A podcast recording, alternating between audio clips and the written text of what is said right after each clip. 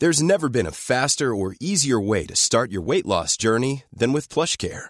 PlushCare accepts most insurance plans and gives you online access to board-certified physicians who can prescribe FDA-approved weight loss medications like Wegovy and Zepbound for those who qualify. Take charge of your health and speak with a board-certified physician about a weight loss plan that's right for you.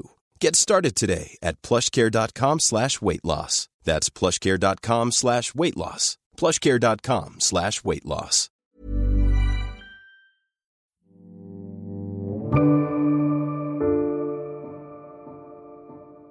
The Boris Johnson era is over.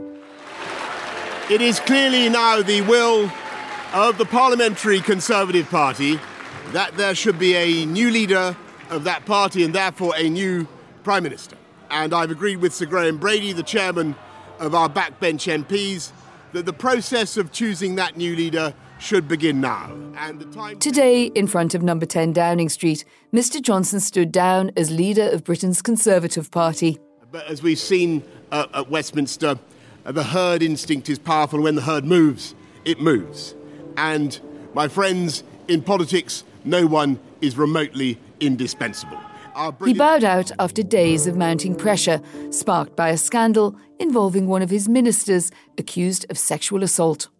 I want to thank you, the British public, for the immense privilege that you have given me.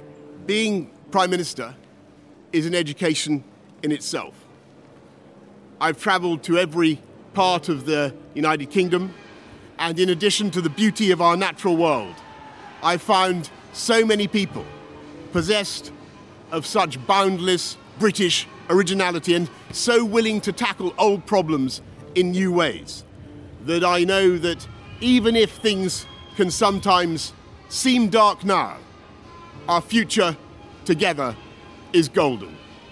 Thank you all very much. Thank you. Johnson hopes to stay on as caretaker Prime Minister until his successor is chosen in the autumn. Whoever that person is will be greeted with a monstrous in tray.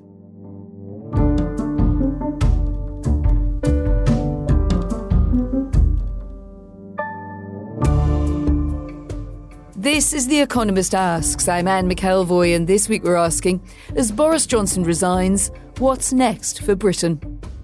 Boris Johnson was perhaps the most compelling and controversial figure of his political generation.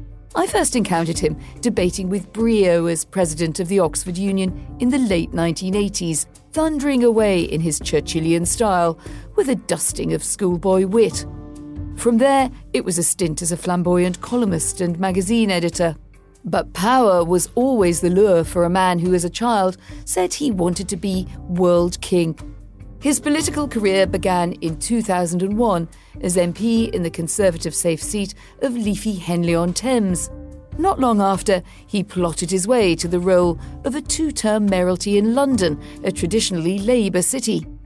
Johnson frequently defied expectations and brought followers and fans to his brand of gung ho disruptive politics, often with an irreverent turn of phrase to boot. That mix of talents and a large dose of opportunism led him to support Brexit, the winning side in the 2016 referendum. Yesterday, I believe the British people have spoken up for democracy in Britain and across Europe. And I think we can be very proud of the result. It was on the wings of Brexit that he soared to the top of British politics in 2019. That December, he led his party to a landslide election victory. My friends, good morning, everybody. My friends, well, we did it. We did it. We pulled it off, didn't we? We pulled it off. But Boris Johnson's immense potential was betrayed by his ill discipline and cutting corners with the truth. The mountain of scandals that built up during his premiership sunk his popularity. The Johnson brand, from beginning to end, was about energy and stardust. Today, it crashed and burned, leaving a vacuum in power and a vacancy behind that famous glossy black door at number 10. So, to discuss how it all imploded and what will happen next, with me are Andrew Palmer, our Britain editor, and Soumaya Keynes, who is our Britain economics editor. After days of intense pressure, over 50 government resignations, and a rebellion in his cabinet, Boris Johnson's finally gone as leader of the Conservative Party. What struck you both most about how the past couple of days have played out? A presiding impression is one of chaos, um, but also this weird sort of courtliness. So we had an appearance yesterday where Johnson was talking to the select committee in Parliament at the same time as people were resigning en masse, tweeting that they'd had enough of him, expressing lack of confidence in him. So you could actually see this draining authority away from him over a period of hours, and it was all public. So that was very remarkable. Soumaya, what stuck in your mind? Oh, the the many many hilarious memes that people were sharing on Twitter. Um, at one point, there was a downfall video that seemed fairly apt. And yeah, I mean, I suppose from my perspective, the thing I was most interested in was was how the economic debate played into all of this. There were a lot of headlines; everyone was fixating on the impact of all the turmoil on sterling, which actually wasn't very big as moves go. But it's been great fun reading all the analyst notes about what this means for the future of the pound. Well, what struck me was this mix of absurdity and drama, and the fact that you never really knew from one minute to the next whether the last thing you heard was uh, going to be over. And in my case, I talked to a lot of people preparing the show on background in Parliament and in the ministerial ranks. And you would be talking to people who were saying they were going to hold off and they weren't sure what they were going to do, only to find out that the next step had happened. And either they had just called for Boris Johnson to go, or they'd had a conversation with him such that they had been removed. So it was a bit like kind of Schrodinger's cat. You never knew which minister was still alive or dead at any given time. So it all got very, very chaotic and comedic indeed. Mr. Johnson's premiership was marked not only by that sense of chaos and often strangely comic appearance, but by serious scandals. Talk us through, Andrew, the main ones that eroded public and government trust in Mr. Johnson. Yeah, well, there's a sort of how long have you got problem if you want to talk about scandals and Johnson. I mean, there's a sort of drumbeat of smaller ones. There's furniture and there's lobbying and there's contacts with Russians and there's ethics advisors. I guess the proximate cause of him going was a man called Chris Pincher, who was the deputy chief whip, who was accused of drunkenly groping two men last week. And the cover up about that, the questions over how much Mr. Johnson knew, were the ones that really sunk him. So people were sent out to say he knew nothing. It turned out he did know quite a lot about the allegations about Mr. Pincher. So that built on a sense of unease and questions about Mr. Johnson, which really we can trace back to something called Partygate. These are the revelations that while everyone else was being forced to stay at home during COVID, social distancing, in Downing Street, there was an awful lot of socializing going on. And the drip drip of revelations about that, again, the initial stories, but then the cover up you know, denials that parties took place, denials that Mr. Johnson knew anything about it, and so on and so forth. That unfolded for months, caused a tremendous corrosive draining of trust. It was like a sort of battery acid, wasn't it? It exactly. just burned through from those who were already critical of Boris Johnson, and there were, were many, but towards his supporters and gradually ate up his support. Totally right. So that had been going for months. And then it seemed like it had just about, we were in a lull period at least, it hadn't gone away. And then the pincher thing came up again. It completely reinforced all of those impressions. But actually, I want to ask you, Anne, because you, I think you've had experience of Mr. Johnson. What's your take on the past few months? Well, I was just going to look back really a bit over Boris Johnson I've known for a good 30 years. Yikes. And this extraordinary mix, Andrew, of talent and his facility with words, his ability to hold the room or to persuade people to listen to him that you wouldn't think would listen to a conservative leader. I think we even saw it to be mildly generous for just a second in his resignation statement. Is that ability to sort of get on and do a performance that's always been there. At the same time, I've covered him in City Hall in London, two terms as mayor in a very Labour city. That was an achievement. But many times he just didn't tell me the truth. And I know that this became a bit of a fixation for his enemies. But I remember him once laying out a scenario and saying, These terrible things are being said about me, something in his personal life. He says, You know me well, you know the media. What do you think I should say? And I was about to give advice. And then I suddenly thought, Well, Boris, it depends if it's true or not. And it clearly hadn't he hadn't thought that there were different things that you should say if something is true or if something is not true. And I do think that was also part of that corrosive effect that you've described. I guess the other thing is, you know, his character has been fairly fixed for a long time, perhaps even sort of, you know, right back to the start of his life. You're talking about interactions when he was mayor. That didn't seem to hurt people around him. But one of the things we've written about this week is the fact that his flaws have corroded systems of government, unwritten norms, but also people. So good people trying to do a good job come into contact with Johnson and something toxic happens to them his flaws leach out and they affect him. So there's something very, very irradiating about Johnson. I think that is the price you pay for power, isn't it? That you do take on the moral flaws, whatever they are, of your leadership. I would just say, I don't think that's only Boris Johnson. I think that tends to be true when it comes to cutting corners or spin if we think back over some of the, the accusations of previous governments. But I think where you are onto something is that it's all very magnified with Boris Johnson. People were pulled in, it was almost like burnt by the sun by that extraordinary character, but also these very large weaknesses, fatal weaknesses. You're right that power corrupts, but you have a peculiarly flawed individual here. And the system in which cabinet ministers, for example, go out on broadcast rounds and defend their prime minister, completely normal. If you have a prime minister who routinely lies and obfuscates and dissembles, then defending him immediately puts you in the limelight. It impugns your reputation too. I think so. And I think also that is in the end what drove him out. That too many people felt that they were being infected, their political future was being infected. But we should just touch on the fact, and as he certainly did, in fact, he rammed it home, that he had appealed to voters outside the usual conservative core. And in a sense, a lot of the problem was that the party didn't want to make the difficult choices about Brexit. When he brought in those voters, I guess he's saying, well, you know, what's going to happen to them now? They've been uh, left aside and left out in the cold. What do you think? Yeah, I mean, he did win elections and he won a stonking majority in 2019. And He did bring together this coalition, very unlikely coalition of North and South, and it would be very difficult for other people to maintain that coalition. I don't think that's just Johnson's personality. Things have changed. Brexit is done. Jeremy Corbyn is not leading the Labour Party, etc., etc. But he did have a proven record, and he can point to that. Soumaya, Mr. Johnson personifies some of the inconsistencies of policy under his premiership, but they do run deep. And uh, you, you know this territory extremely well. The resignation of Chancellor Rishi Sunak underlined the fact that the party is so divided on economic policy. It wants low taxes, it wants balanced budgets, and it wants expensive or at least more invested in public services. What do you think the impact of that incoherence has been? I think the most obvious consequence is that increasingly we have seen disagreements spill out over into the public domain.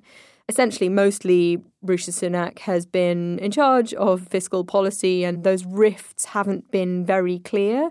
More recently, we've been hearing more calls for tax cuts. There was one advisor to the Prime Minister who suggested that VAT should be cut. There was another suggestion that perhaps the increase in corporation tax that's planned for next April should be cancelled. So those disputes are really coming to the fore. And this divide between those who wanted to raise taxes to spend some money as we look like we're gaping into a recession, it might be a good idea to spend some money up front, particularly on those vulnerable seats, the so called red wall seats, often in more working class areas. Do you think that that was a clear divide about economics, or was it much more a distributional one about which part of the country do we need to keep happy in order to win the next election?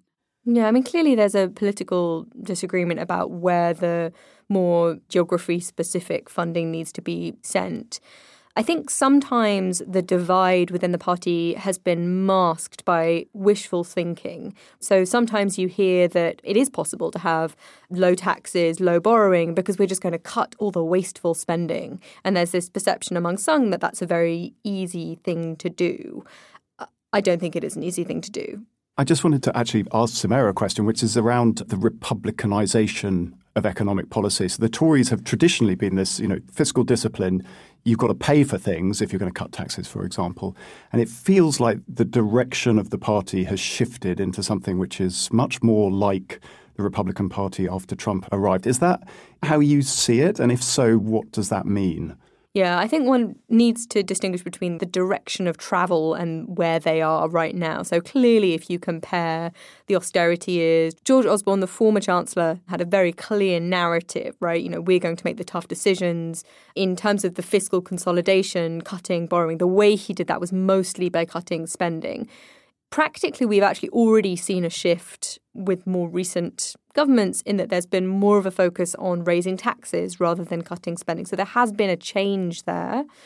Now, the question is whether they are going to increase borrowing in order to fund some of these tax cuts that Boris Johnson joked would be easier with Rishi Sunak gone. Under the Republicans in America, that's what they did. They had unfunded tax cuts, borrowing ballooned. There we go. Unclear whether that will happen now in the UK. Coming up, we'll explore the direction of travel for the Conservative Party and Britain after the departure of Boris Johnson. But first, I wanted to speak to Charles Powell, now Lord Powell, one of the closest advisers to the late Prime Minister Margaret Thatcher. He was there the day she resigned, and there are echoes in the dramatic fall of two of the most charismatic Tory leaders and a sense of epochal upheaval in British politics. Like in the case of Boris Johnson, Margaret Thatcher was evicted by the Conservative Parliamentary Party. She never lost an election, and of course, she never lost a national election. And uh, he would, I'm sure, argue that nor has he. On the other hand, there are quite a lot of differences too. In Margaret Thatcher's time, there was a specific challenge to her leadership. An election was run and she failed to win a large enough majority. This time, there was no particular challenger to Boris Johnson. There was no one waiting in the wings to take over. There probably, goodness knows how many Tory members of Parliament think they have a field marshal's baton in their knapsack. That's really one big difference. And secondly, the whole process is, was much shorter then, really. Margaret Thatcher had to decide to step down on the 23rd of November, and by the 27th of November, there was a new Prime Minister. This time it looks as though we're in for um, quite an interregnum, maybe three months or so. So there are clear differences as well. I wondered what it was like to be in number 10 and to be so close as a principal advisor to the person who's been in power and is being ousted from power. And can you just set the scene a bit what you think will have been happening to Boris Johnson behind that black door? Well, I suspect behind the black door, similar things were happening as it happened in Margaret Thatcher's time. That is, it's very urgent discussions with members of the cabinet, with members of the Conservative Party, and with other staff to try to see what could be done. Margaret Thatcher hadn't expected to lose the leadership election, or at least not to fail to win it on the first round. And she wasn't even in the country. So the first thing was to get her back into number 10 Downing Street and get together a team of ministers whom she would regard as particular loyalists to discuss how to organize a campaign for a second round.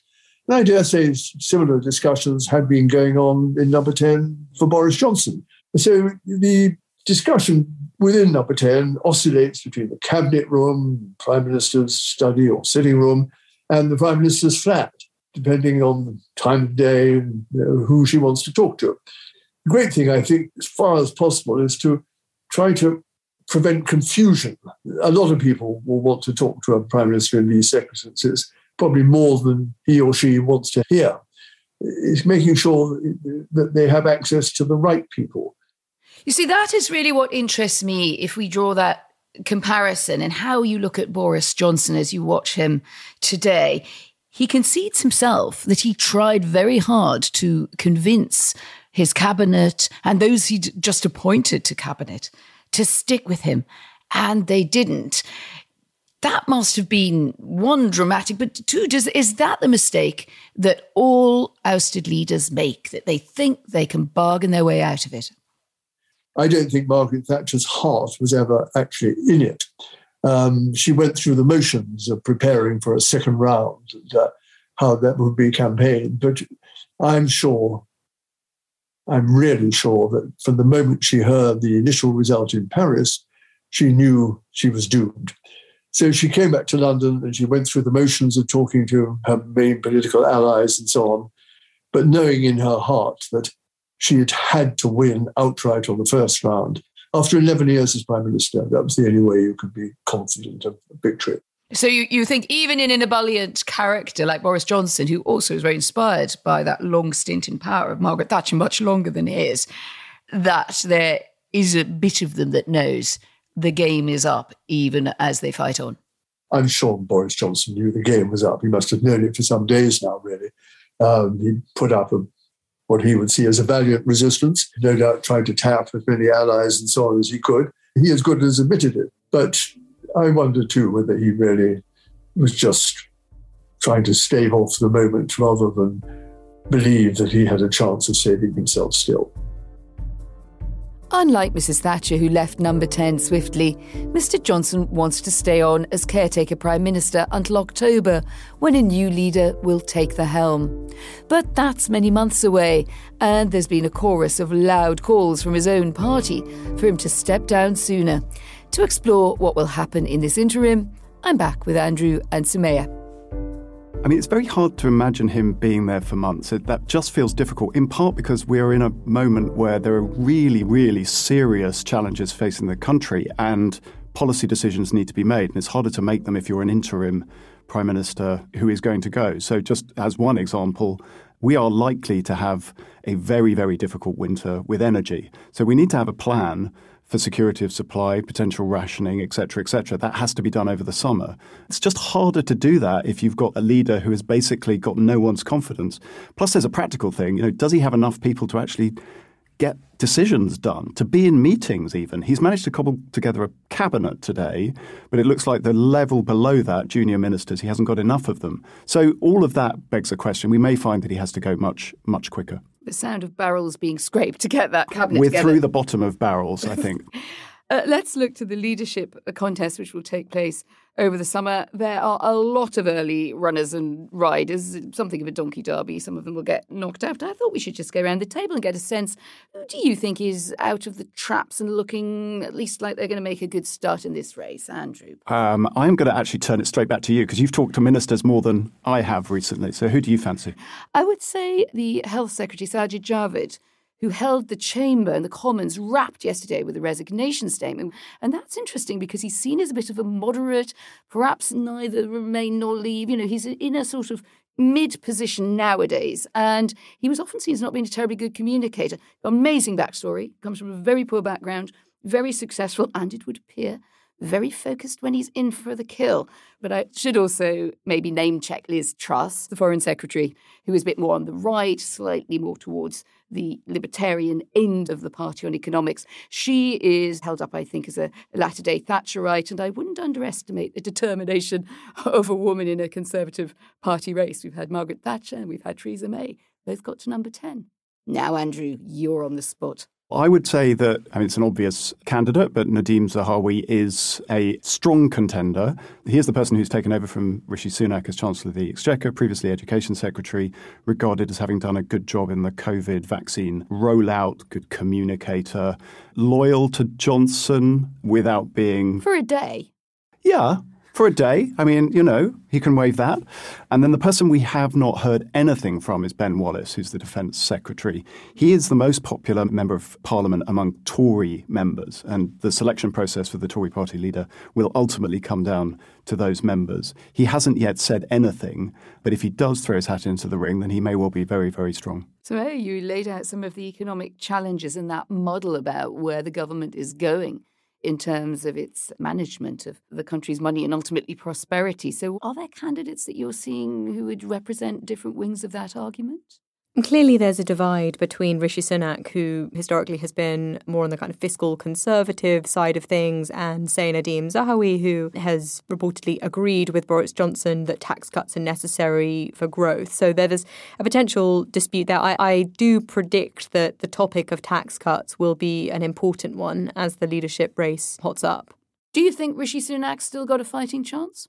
Well, yesterday I was actually looking at the data, the betting odds, and I was really struck by how Rishi Sunak was was just incredibly far ahead in terms of being the front runner. Very high odds of him becoming the next leader, and then just how far he's now sunk.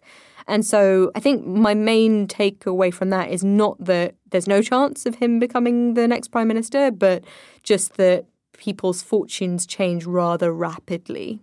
That's interesting, isn't it, Andrew? Because the reason for that huge fall was this revelation of Rishi Sunak's sort of non-dom status and that his wife had particular tax arrangements. They were all entirely legal. But if you want to be the next prime minister, you're the chancellor. A lot of people wondered why this sort of very high end, rich world globalizing tax arrangements and that damaged him. But I wonder whether now that we're looking to the future, a very different future for the Tory party, in a sense, does that get cleared aside? Do people get a new start? I mean, Sunak's definitely in a better place than he was two months ago when all of this was blowing up in his face. There's something interesting about the timing of resignations. So, staying for long enough to prove your loyalty, that you're a team player, is important, and then jumping fast enough so that you're not completely overwhelmed by association with Johnson is somehow going to play into this. So his the fact that he was one of the first two to go along with Javid probably helps him. It sort of rehabilitates him a bit. I don't see how it gets him past what Soumaya has been talking about, which is the sort of economic row within the party. He right. is a disciplinarian. If the if the party doesn't like that, then that's a problem for him. That's very true. Now let's look at the future for the Tory party and its impact on Britain bit more broadly, and if we look at polling conducted by YouGov in June, support for the party's fallen across all classes of voters who backed it in 2019. So that does raise the question of whether it can be rescued with different leadership or whether we're just at the end of a relatively long cycle of Conservative government. Yeah, I, it's going to be incredibly difficult. I mean, Johnson brought together northern and southern constituencies. He obviously brought in a lot of leave supporting constituencies that the party previously had not won. And because Corbyn was running the Labour Party, he also managed to retain a kind of rump of support in the South. All this sort of fantasist talk about the magnificence of Brexit just was a wonderful kind of balm to the soul for some people. It's very hard to make that case now with lots of evidence staring people in the face that it's not going that well. And then his, also his charisma um, is very hard to replicate. I mean, people just mm. liked him, and you know him. You can tell us, right? I mean, he's supposed to be fun. Well, yes. I mean, he is. I mean, that seems like a funny thing to say, doesn't it? When you've seen this disaster and it's very serious, and it's also why so many people are rightly very angry with him. But yes, you know, if you go into a room at Westminster into a social gathering, people wanted to talk to Boris Johnson because he was funny, because he was irreverent. And because he had this extraordinarily sort of good memory and this ability he went to a constituency to make some joke about a party chairman. And that worked across the divide. So i think you're fishing in the right pool for me there which is who on earth can bring that together with the kind of policy and economic policy choices lurking that Soumaya was describing? I mean, the other thing is that that game is played out just because now we've got really tough decisions to be made about cost of living, etc., etc. So it's impossible to be all things to all men at this point. You've got to jump in one way or another. And I guess, again, taxes is a great example of that. Huge problems, uh, Soumaya, that Boris's successor is going to inherit high inflation, cost of living crisis, poor long term growth outlook. Give us a, a sense of how bad a state you think Britain is in versus America and other European countries because everyone's going through something of a torrid time. Yeah, I'm just looking at inflation first of all. Recently, the OECD, which is this club of mostly rich countries, um, they had this economic outlook and they essentially forecast that Britain would have the lowest rate of growth in 2023 other than Russia. Uh, so that doesn't bode well. Uh, its inflation problem seems like it's going to linger for longer than other countries. So that all means that this problem is really going to be drawn out over the next few months, really long period of time over which there will be pressure for the government to do more. It has, of course, already announced a package of measures to protect the very poorest and also to give some broad based support. But given that household incomes are going to be squeezed over, over the next six months to a year, there's definitely going to be clamouring for more. One thing I've been thinking a lot about recently, though, is Britain's deeper economic issues, right? And so, one of the huge challenges that any successor will face is that Britain just performs very poorly in terms of productivity, growth, how much it's actually able to make per hour, per worker. all problems essentially become harder when you haven't got productivity and growth to support you. So, arguably, you could have lower taxes if only growth was higher. You know, dealing with aging would be easier if only we could become more productive as a nation. Now, sorting that out is going to require some real long term thinking about investment, skills, that sort of thing. I'm hopeful that if we get a new conservative leader, there can just be a bit less chaos and we won't be distracted from those longer term, harder questions. Yeah, crossing my fingers. Do you think, I'm just to press you tiny bit, or whether you think a change of leadership would get Britain back on course, or at least towards being back on course? How much of it do you think is personal, the Boris effect, or perhaps someone else coming in with a calmer and more methodical way of governing? How much of it is structural? Yeah, I mean, Boris Johnson hasn't been around for long enough as Prime Minister for him to be responsible for this underlying productivity problem, which has been going on essentially since the beginning of the 2010s. So I think I'd probably say that a leadership change is necessary but not sufficient. What would the priorities be, Andrew, for leadership if you were? What would you be looking out for in their first speech that might turn your rather sceptical column this week on the record of Boris Johnson into a sort of, well, maybe this person might give it a better go. What would you look for? Uh, first off, and I think you will hear this from everyone, a kind of commitment to norms, standards in public life. I mean, we're already seeing that from the contenders, but I think that's a sort of baseline. I think Soumaya has completely hit on the the critical challenge, and it lasts beyond the summer and the next two years. It goes into the next government and the election cycle after that, which is growth and productivity. So You've got to mention it and you've got to sound credible and long termist in your thinking on that. And I think the sort of Sunak point about honesty, right? Telling people that it's bad and that difficult decisions are coming is the antithesis of the Johnson mode of governing. And you'd look for a bit of that. I mean, real candor that there is pain coming and difficult decisions associated with it. How do you think this is all being viewed around the world? I've been down at Westminster Green, we'll be a bit later, and the, the, the cacophony of babel of languages as people try to explain to their bemused viewers and listeners what on earth has been going on at the Palace of Westminster. And what do you think the perception will be of this change of leadership? Well, I guess it depends where you are. So in Ukraine, probably this looks like a really weird and bad decision. In France, it just looks funny. But look, it's baffling and chaotic, and it's not a great advert for Britain my American friends feel quite sorry for me for the general embarrassment that, that Britain has experienced over the past few days. Yeah. I just wanted to ask you something, Anne, which is, you know, as Johnson exits the stage, slowly or quickly, is there one memory of him that you would share? I share uh, the memory of him thundering away as a young wannabe politician, you know, holding a debating chamber, rapt. And as it happened at the time, it all goes back to university years, and I was doing a university newspaper, and he gave me his list of things that he planned to do that term and these great speakers he was going to have. And I thought it was a bit thin, and I must have said so slightly tactlessly. And about 25 years later, I think, he came up to me in Westminster and I said, Oh, well, that wasn't so great today in the chamber. What's going on? And he said, That's exactly what you said to me back in this place at university. And it, it struck me two things about Boris. One is a phenomenal memory. Two, he's, he's actually very thin skinned. And that's why he is so sore at being, as he sees it, forced out. I think it was inevitable. I think he needed to go. And I think he had many flaws.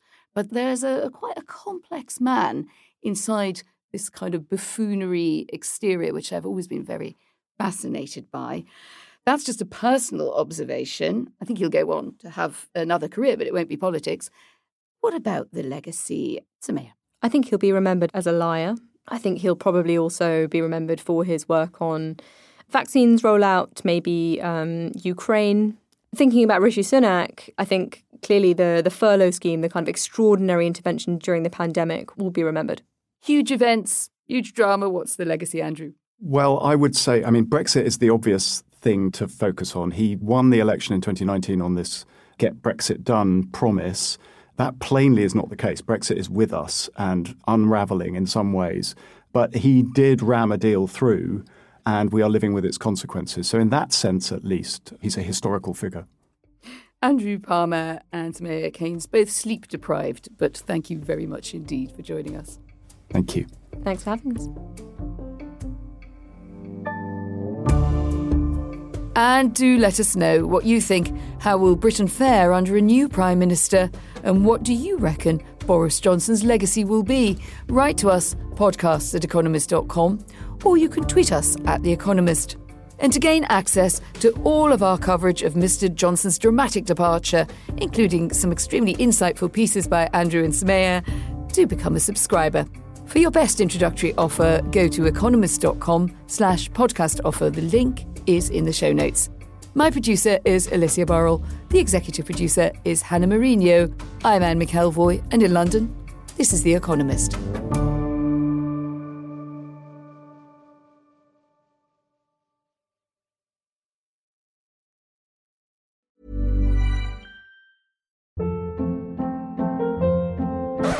Hold up. What was that? Boring. No flavor. That was as bad as those leftovers you ate all week. Keke Palmer here, and it's time to say hello to something fresh and guilt-free. Hello Fresh. Jazz up dinner with pecan-crusted chicken or garlic butter shrimp scampi. Now that's music to my mouth. Hello Fresh. Let's get this dinner party started. Discover all the delicious possibilities at hellofresh.com.